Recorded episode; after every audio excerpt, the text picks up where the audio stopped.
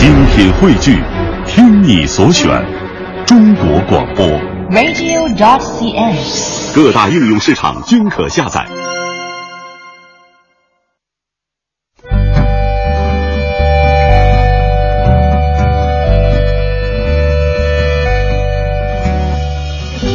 讲述看不见的心灵故事，记录几代人的情感春秋。周一至周五二十一点，我们和您一起重温那些年。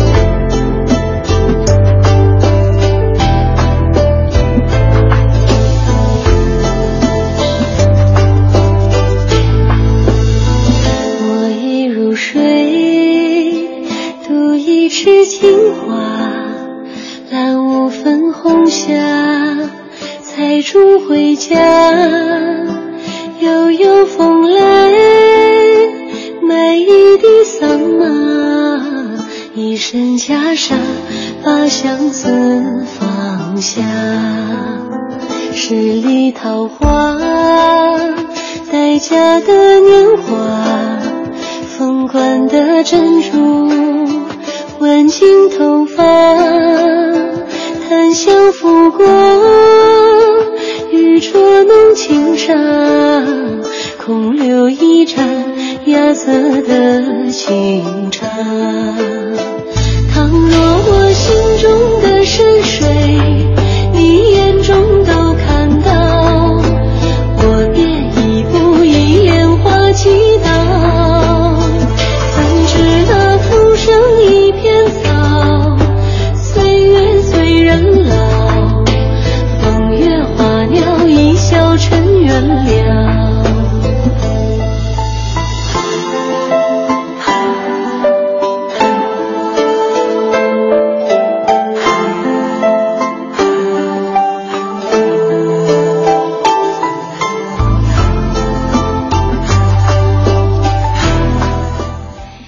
些年，记录中国人的情感春秋。大家好，我是小婷。大家好，我是林瑞。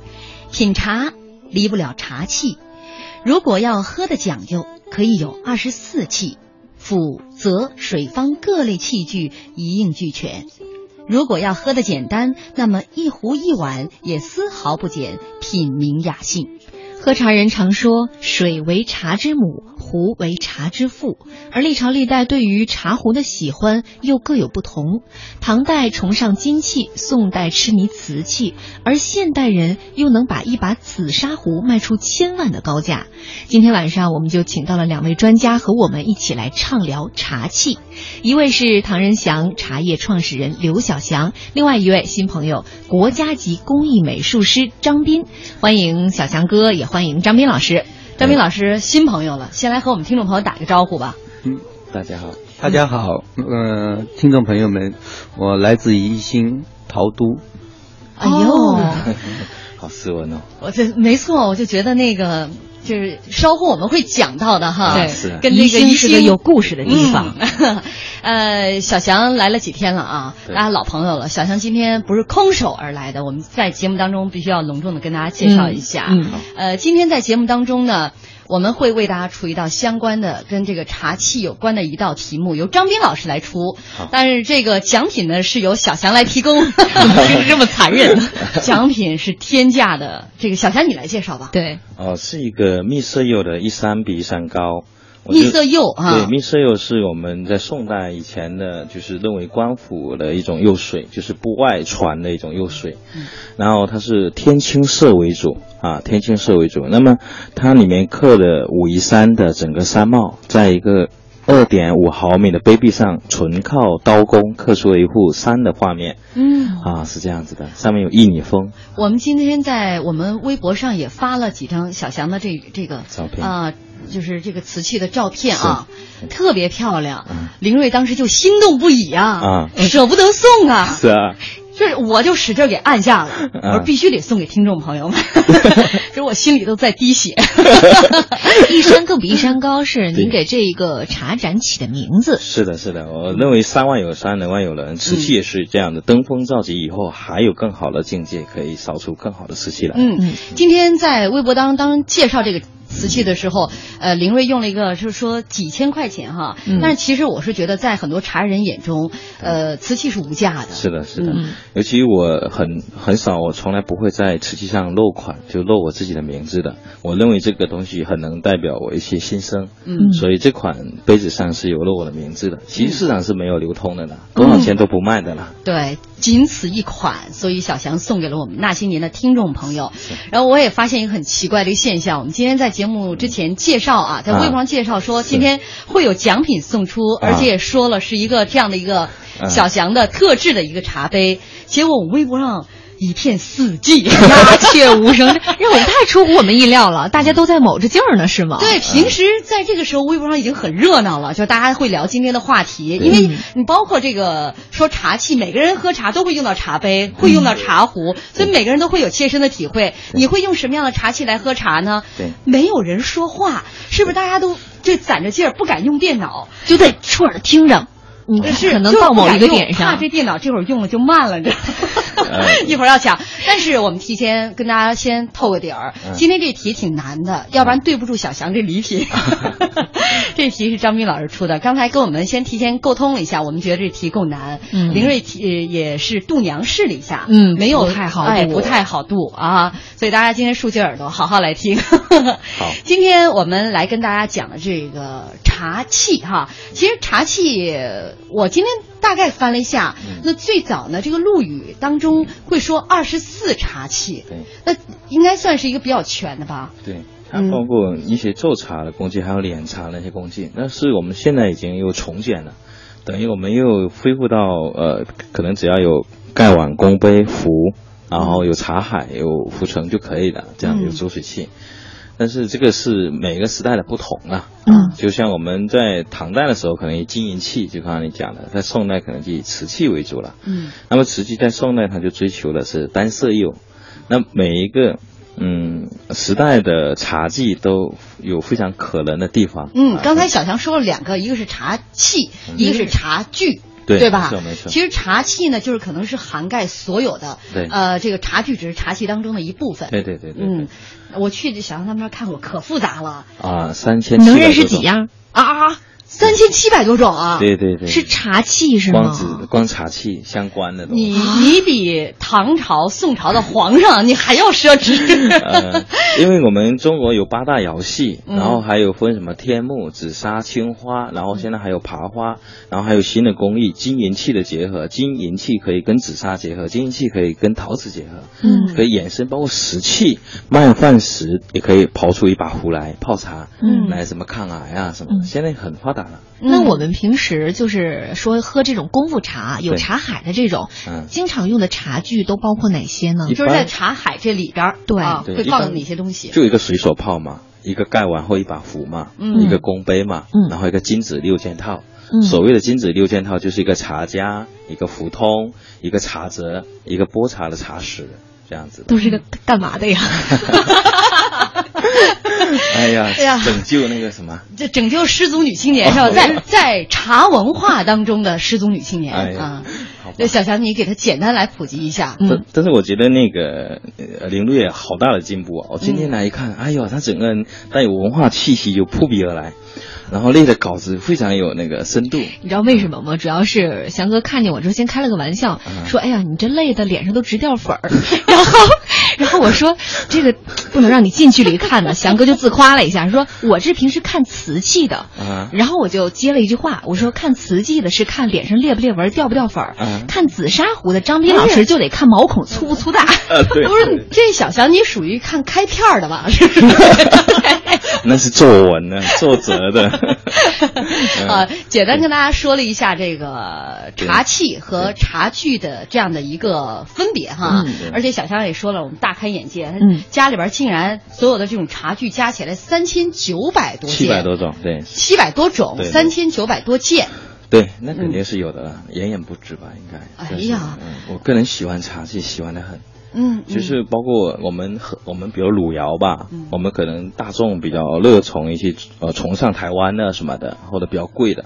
实际上，我们真正的汝窑是在我们河南的呃那个汝州，嗯隔壁有一个县叫宝丰，清凉寺，非常破旧。我前两年去的时候，当然也有武警站岗，因为那里受保护了，已经发现了大坑了。嗯但是我还是呃，因为我我是以以瓷器为生的人，我很想进去那个大坑看一眼，所以我做了很多工作。后来终于打开那个大门，让我进去，抓了一把土，感受了一下那个隧道窑，就是地下窑。嗯所以你们看汝窑百科的那个照片是我的。啊，是吗？十条是我，对对，哦。上面有个世界茶经，嗯。根据民族品牌唐人祥编著的世界茶经，记载了汝窑什么什么，嗯，所以我太爱这个每一个瓷器，每一个原产地。哎，那把土有什么不一样啊？呃，汝窑的颜色又看起来像呃五公斤左右的石头，拿起来也就四两，哦，非常轻。它那里的那个釉水就是你不敢想象，而且那个边的山上有很多玛瑙可以捡，那你的玛瑙粉碎了以后做成了水釉水，嗯啊，它那个呃釉水非常亮。咱俩就不一样，你去那儿就抓土，我去那儿一定抓玛瑙。好啊 好，接下来我们马上要进入广告了，也欢迎大家继续锁定收听中央人民广播电台经济之声那些年广告之后见。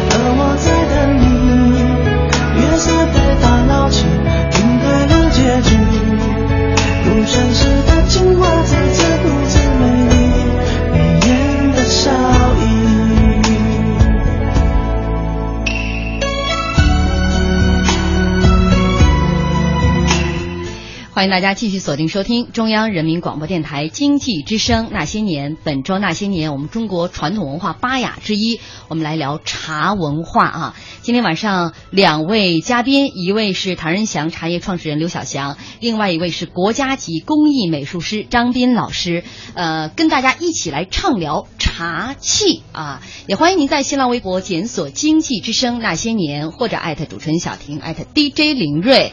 微博上大家都非常紧张，因为呢，呃，小强今天带来了一个茶杯啊，算是一个口碑，呃，在他眼里是一个无价的啊。呃，在节目当中呢，张斌老师会出一道题对啊，跟茶器有关的题目，答对的最先答对的听众朋友会获得小强带来的这个茶杯。嗯，那这个听众朋友说了，哟。青花瓷来了，所以必然会说到瓷器。而说到其实这个茶具嘛，我是觉得茶器有那么多，哎，小强你有三千多件，然后七百多类，但是我们平时喝茶，其实最主要的就是茶壶与茶杯所用到这个茶具，对吧？对，张老师？因为紫砂壶与茶，它是一个绝配吧，我觉得，呃，它它因为泡茶大家都知道能够用玻璃杯也能跑，嗯。呃包括呃其他的一些铁铁质的一些杯子都能跑，嗯。但是呢，唯独这紫紫砂壶呢是最能够是烘托出这种茶茶的这种一个文化意境了，嗯。所以它的给人的感觉也是最合适的。所以张老师这一番话，没听到前面的这些朋友就应该知道了，张老师来自哪里。翔 哥，我特别想问，张老师说紫砂壶和茶是绝配，那作为专门研究瓷器的瓷器专家，你怎么看？呃，我觉得紫砂壶是很包容的。嗯我们一开始是茶养壶，嗯因为紫砂壶是可以透气不透水的一种非常神奇的五色土。嗯那么瓷器呢，可能更多了密度高，嗯啊，它可能提香更好。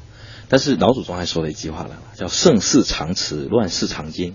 就老祖宗给我们的建议，就是说，在最好的时代，你一定要藏几件瓷器；嗯。在打仗的时代要藏金器。嗯。啊，但是没有说盛世藏陶哈、嗯。这个把这个问题再扔给张老师哦。但是呃，在紫砂之前，其实我看从盛唐嘛，咱们的茶文化嗯。开始兴盛起来，那个时候比较讲究的是金器和银器是的，来做这种茶具吧，对是吧？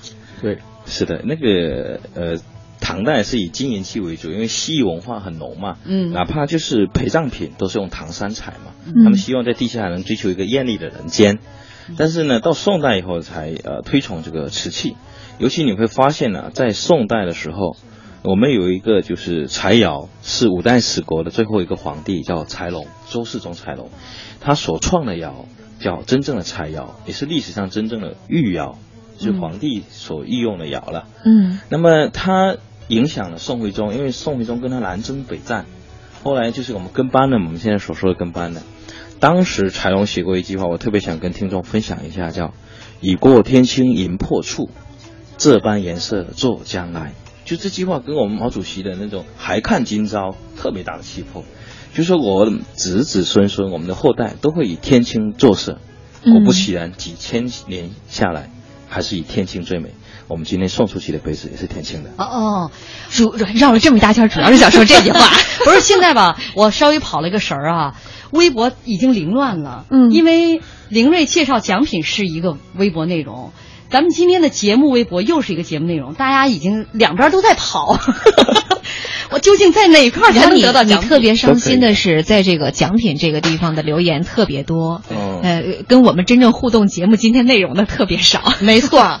哎呀，这大家，我想问一下，这个你们一般都喜欢用什么样的这种茶器哈？嗯呃，这种是瓷器啊，还是什么紫砂呀？对对对来喝茶。呃，欢迎您在我们的节目微博下面来跟我们互动留言啊。那也是在节目微博下面，嗯，我们会这个出题，在在这个节目微博下面来答题吧，好吗？别纯单纯是那个送奖品的那条微博下面没有意义，对对，是不是？踊跃一点，我们都回答，万一一高兴又送一个呢？嗯，其实说到这个唐宋啊，刚才呃小强是简单说了一下宋朝呢为呃这是唐朝为什么大家喜欢金器银器对，到了宋朝这个瓷器开始受到了大家的一个关注。对对对我今天有一朋友跟我留言说瓷啊就是次品的瓦，四品的话，嗯这会这说话有呃这这个说法有道理吗？张老师？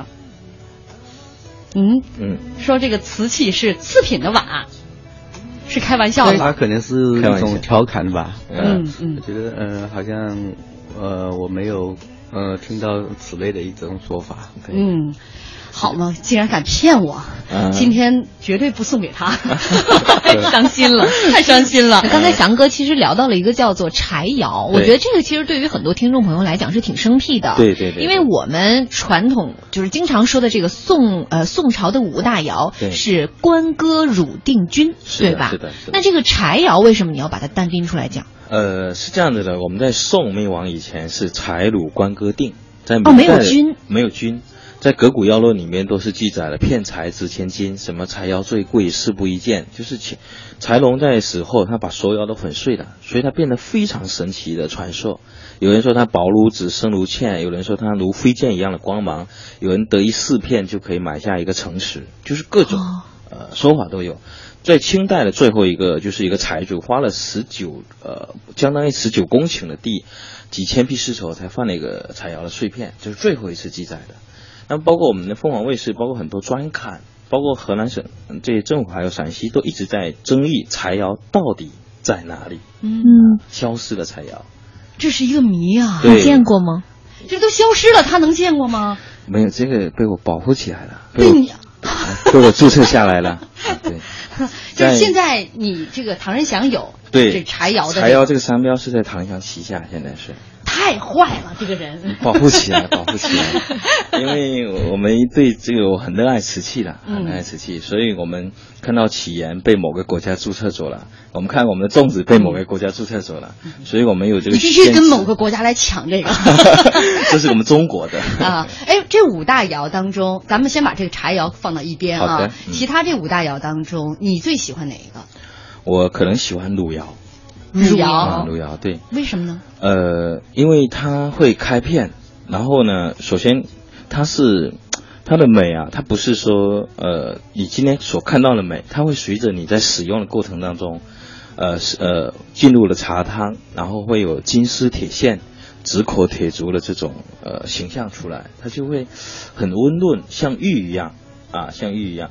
那么其实官窑也可以，有的人说歌窑也可以，但是歌窑我觉得太刚硬，嗯，就是它有点冰冷嗯。啊。能不能跟大家简单介绍一下这五大窑？你比如说歌窑，对呃，它是在哪儿？是大概是什么样的时期的？哦然后包括你看它这个出来的这个像呃器型啊，是一个什么样的一个特点？能不能？嗯，可以啊。它宋代的，我们大家都知道了，汝窑是一个小盆嘛，像瓜子壳一样，是二点零八个亿。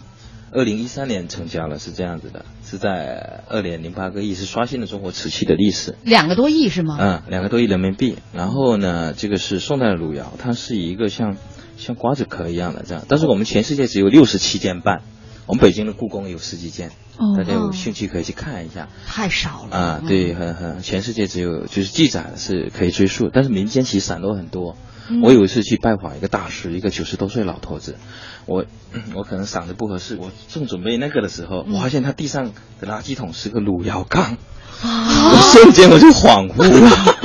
那一年那几年，因为我连续开车走了一百万多公里吧，就是一直在瓷器的路上，嗯我一直在拜访和在寻找这些的足迹嘛。嗯，然后当时我就吞下去了。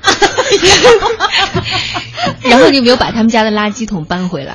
然后我就各种旁敲侧击，发现他还是知道那个是好东西。哦，嗯啊，就是让我想起那个笑话，你知道吗？嗯就是一个人也是到乡间去找宝贝了，就看一个老农呃这个老妇家门口喂猫的那个猫食的啊贩对啊子是吧啊？是然后那个他就以买猫以高价那个猫买走了对，然后买那个猫之后说，你看啊您这罐子扔着也是扔着，您不如把那罐子给我哈。买一有老王送一 那老太太说，我指着这罐子已经卖出去多少只猫了。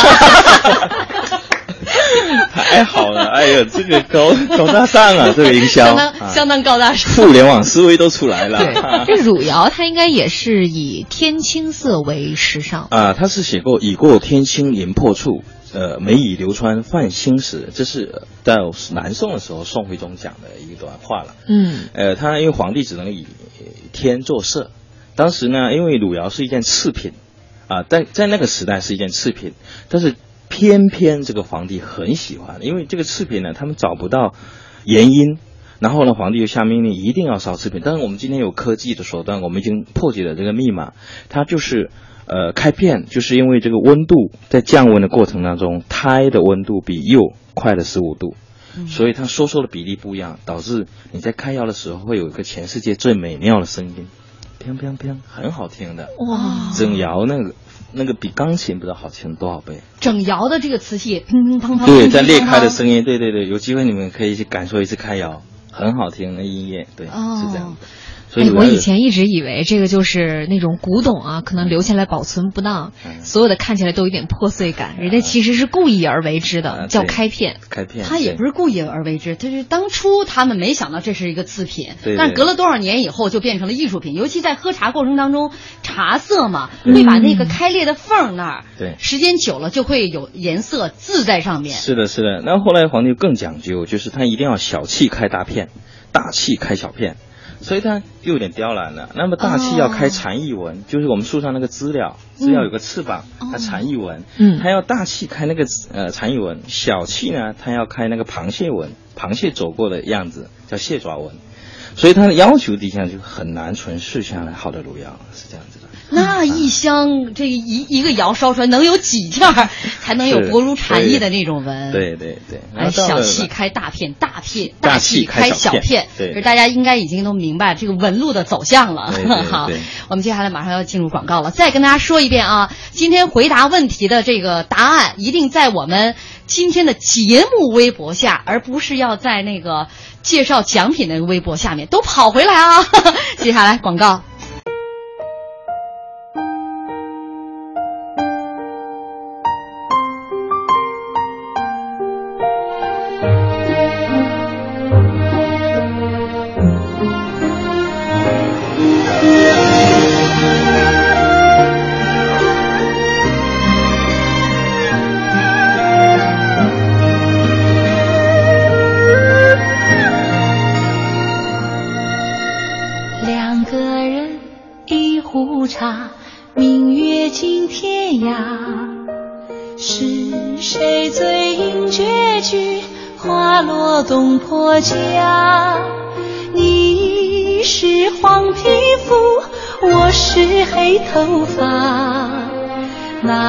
那无尽思念，取名叫自杀。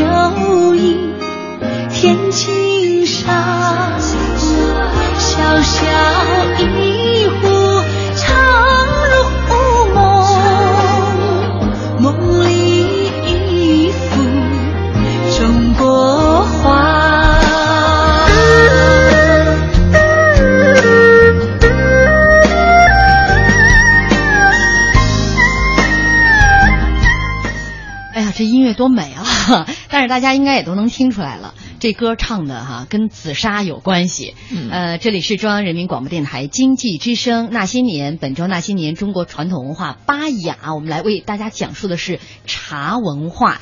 今晚上呢，我们两位嘉宾，一位是唐人祥茶叶的创始人刘小祥，另外一位是国家级的工艺美术师张斌老师，两位瓷器专家、紫砂专家，将跟大家呢是畅聊茶器。也想问问大家，您用什么样的茶具来喝茶？紫砂、汝窑，呃，还是其他的像玻璃杯之类的，都欢迎您在新浪微博检索“经济之声那些年”或者艾特主持人小婷艾特 DJ 林睿来跟我们互动沟通。节目当中，张斌老师将会为大家出一道相关的题目，呃，小翔呢给大家提供了一个非常精美的口碑啊。呃，这个最先答对的听众朋友会获得这个奖品，一定是在我们节目微博下来发布您的答案啊。有朋友说了。我不是太懂茶器，但是一听到有奖品我就憋不住了，我咋就这么俗呢？我估计问大家，大家喜欢用什么样的茶器来喝茶？现在这会儿在另一条微博上几十条都在说，我想用这个夜夜光杯。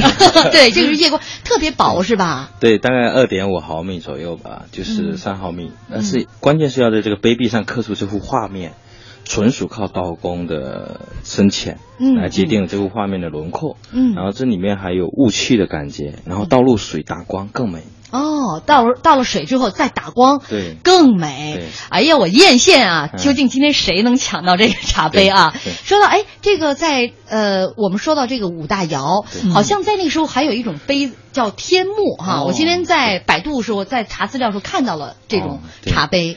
在宋的时候呢，因为宋是追求极致美的单色釉啊，也就是现在我们的英国很多国家携手我们的这个这个文化，还有这种陈列啊茶席。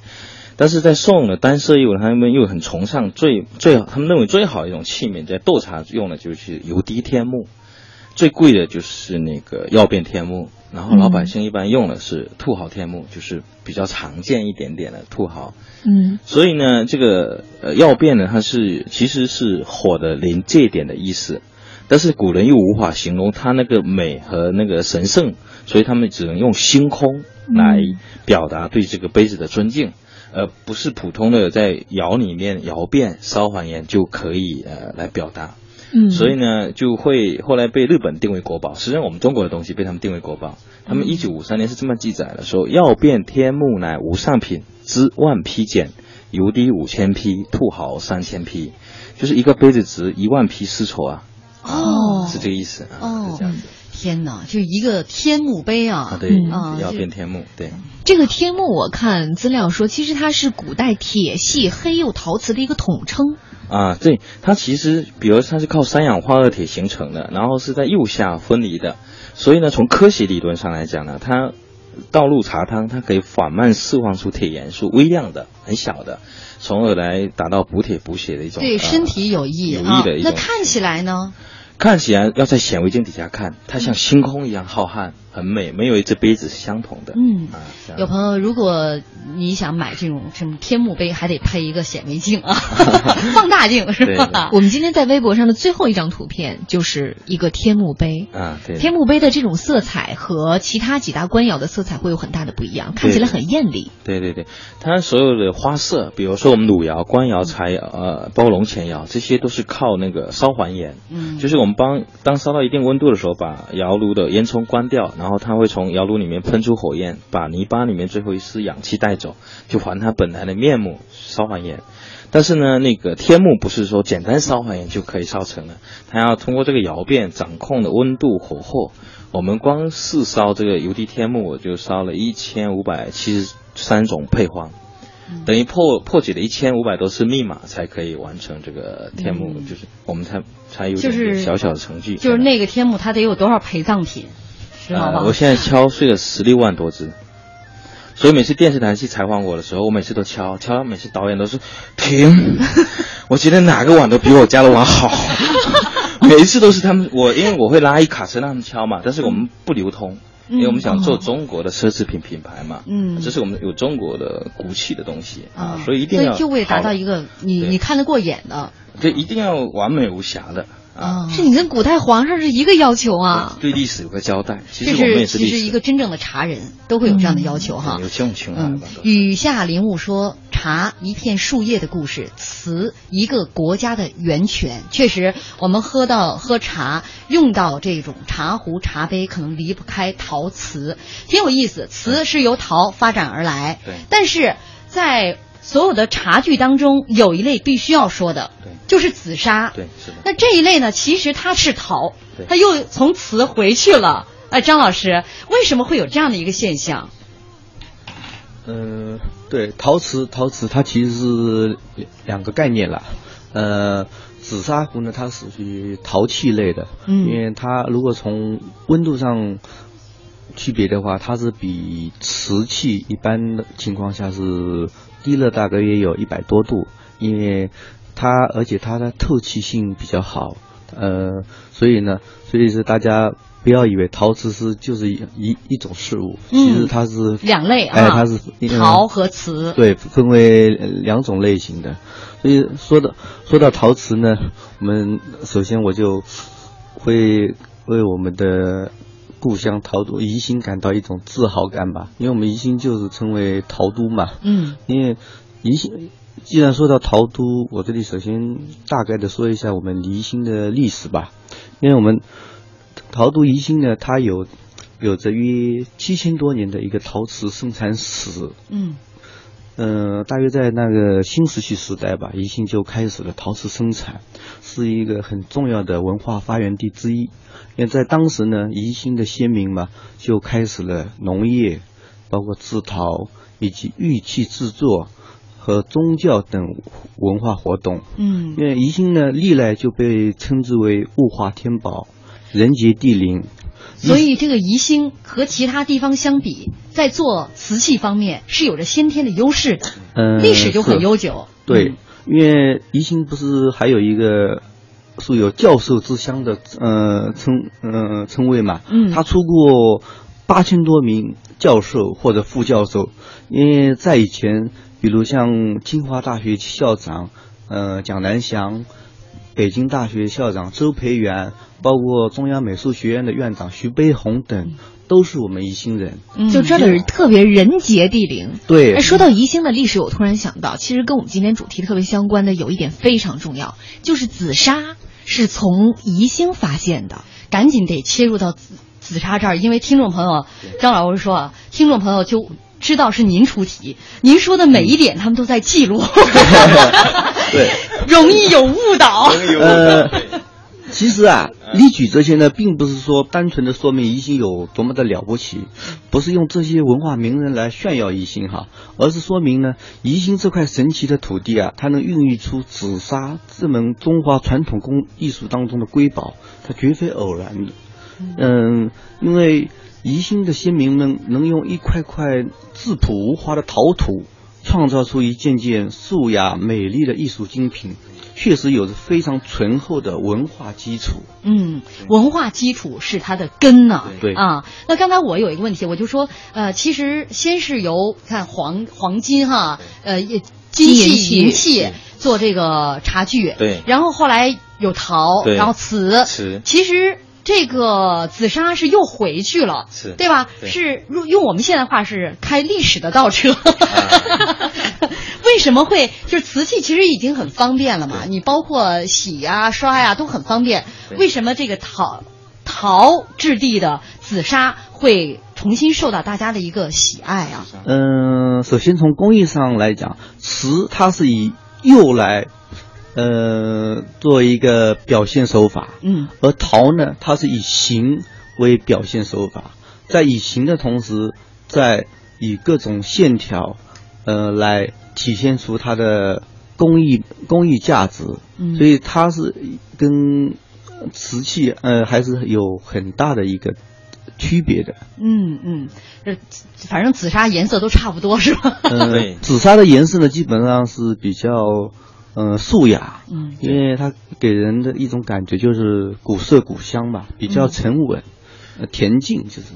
嗯。它有一点紫砂的可塑性比较强，就是可以随心所欲，什么一会捏西施西施的鲁丁壶啊，一会可以做什么九龙壶其实呢，就是说紫砂泥啊，它的可塑性非常强，而且紫砂壶的它的成型工艺啊，跟其他的陶瓷成型方呃工艺不同，它是以泥片呃拍拍打成型，呃做成的呃呃一种紫砂壶，那这在其他的陶土当中是不可能做到的，因为这就是得益于它的一个泥性，它的可塑性比较好，呃，这就这是它的一个独特之处。嗯，就是紫砂泥它可以拍打成型。对，对瓷不行，瓷一拍就碎了，小翔，你离话筒近点儿。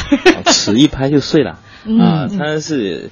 呃，泥巴它这个紫砂的含铝量达到百分之二十七，嗯瓷的含铝量达到百分之三而已，所以你一拍就碎掉了。嗯瓷只能通过注浆、呃滚压或者那个雕刻，嗯但是呢，它的宜兴紫砂壶它是可以一点点拍出你想要的那个造型来的，嗯，所以它很可心，嗯就是嗯很可能，所以紫砂壶一直久经不衰，也是因为在这里。哦，就按照自己心仪的这个形状，然后慢慢的拍出来。啊、对，因为所以说它紫砂的这种传统手工艺技艺啊，在国家的二十九个项目当中是第一名，就是它充分体现了紫砂艺术呢在众多的传统文化艺术当中的地位，所以这也是有关部门对紫砂艺术品的一个价值的一个认同的一个重要标标志吧，就是它的嗯成型工艺。嗯，就单单独这么一块，就就能够的成为这么一个排名，嗯这就体现出它的不同之处了啊。，那要和其他的这种陶器来相比的话，像紫砂，比如说它烧制过程当中啊，嗯你像刚才小香讲天目，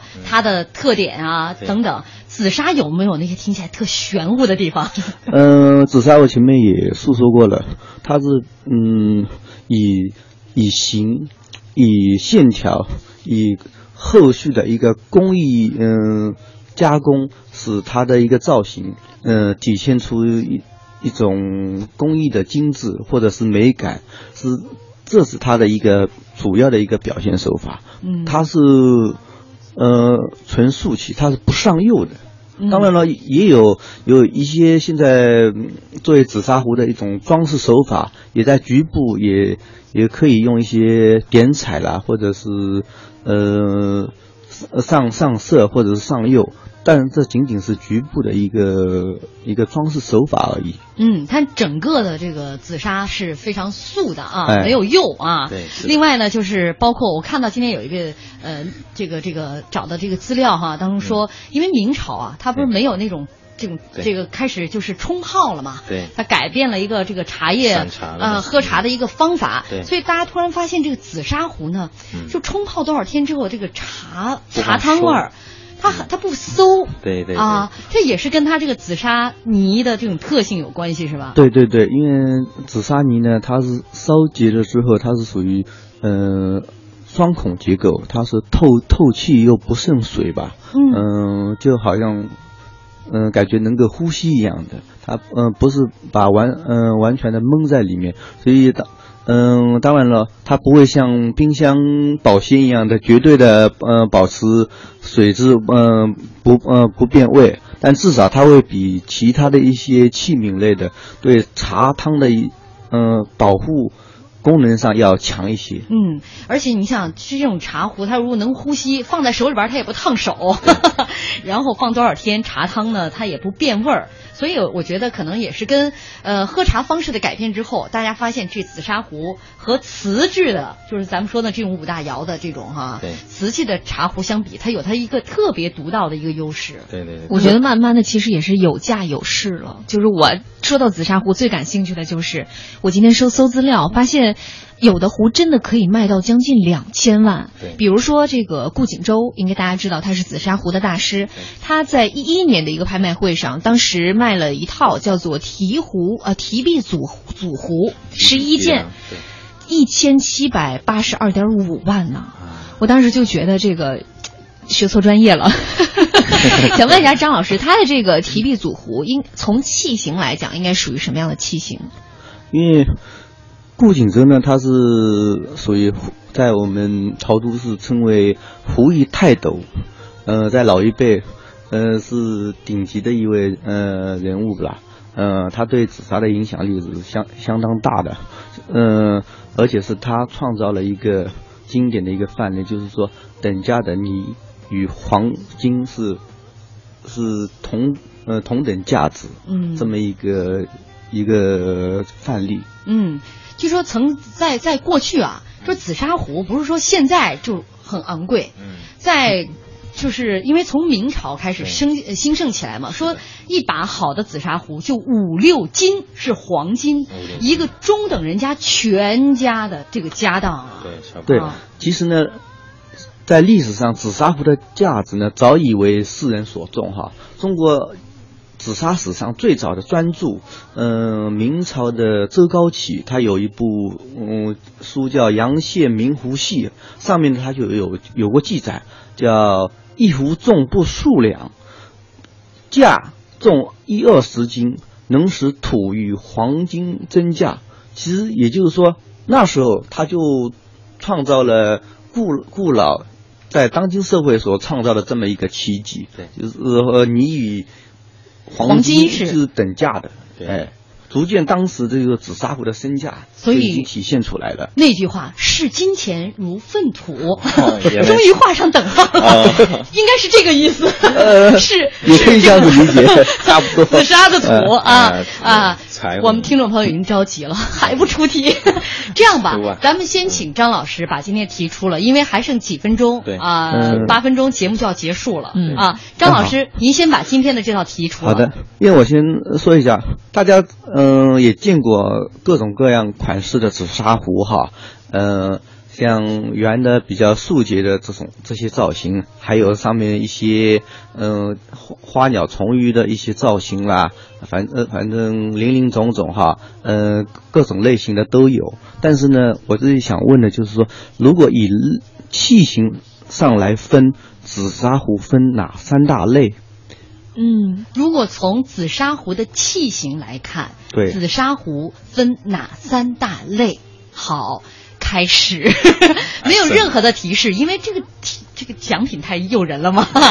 啊，呃，说到这个紫砂壶，呃，很多朋友可能现在，尤其张老师这么一讲解啊，它有这么多的好处，但是也有它的缺点啊，就是是因为紫砂壶它这个存味儿嘛，对，所以一般这个紫砂壶就泡一种茶，呃一般来说是吧？比较讲究的。呃，对我们一般，你看，呃，在壶的呃收藏上，我们一般呃能够使用多把壶泡不同的茶叶。嗯、比方说泡红茶的，我们一般就使用一一款。呃，泡绿茶呢，我们又会选用另另外的嗯嗯呃一款壶，呃，它们呃之间呢不会交叉使用，嗯因为防止茶茶汤之间的串味吧。嗯呃，所以我们尽可能的能呃能够多选几把。嗯，对，这个小强，如果你比如说在看别人的这个紫砂壶的时候，是不是一般一闻就知道这主人好什么茶了？啊 是这样子的，嗯，我科普一下三个啊，就是一个是我们顾景舟的壶是两千八百七十五万的报春壶，最贵的报春壶啊，一三年的对。然后第二个呢，不是所有的紫砂壶都要泡了茶汤来养的，对，呃，可能对壶不是太好。嗯你泡个一两天是最好的。比如说你今天泡了茶，明天再倒掉是可以的，但是不要说啊使劲闷使劲闷，嗯因为刚刚张斌老师有说过了，紫砂壶是有透气不透水的双层孔结构的，嗯它那个霉碱呢，如果渗进去了，霉碱如果没变了。渗进去了，你在用壶的时候，你烫一下肯定是烫不死那个细菌的，然后你直接又冲泡喝下去的。那我个人我是闻不出那个壶的那个，刚才接小婷的话题啊，就是闻不出来，因为我自己是一把壶多用。你这么不讲瓷的关键它有三千九百多把，知道吗？就可着一可着一把用。哎呀，说到这儿呢，我们今天还有一个小采访，就是关于茶壶，大家在喝茶的时候会用什么样的这个呃茶具来喝茶，做了一个小采访，我们来听一听大家的说法。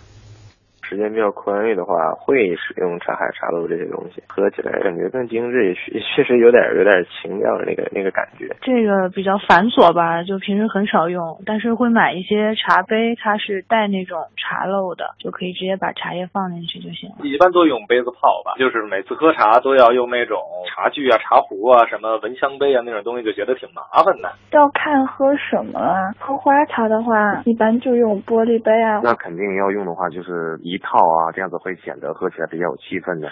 呃，我喜欢买那种保温杯的吧，应该要不锈钢那种材质的比较好一些。呃，一般都是用紫砂的比较好一些啊。一般都会推荐紫砂壶吧。呃，肯定是有不一样的吧。如果是用专业专业的茶具的话，泡出来的茶应该会更清香一些。是有的，紫砂壶它泡出来的茶能香一点。我感觉确实紫砂壶泡出来的茶叶可能味道会更浓一点。就我个人来说，感觉其实差别不大，但是比较专业的人士的话，应该是有不同的。我觉得好像没有太大的区别啊，确实有一点不同。我觉得可能是那个心理作用啊，我觉得。你们家有几把茶壶啊？我家里有好多好多的茶壶，一百多个。哪把茶壶泡出来的茶最好喝呀？唐的三鲁窑茶壶。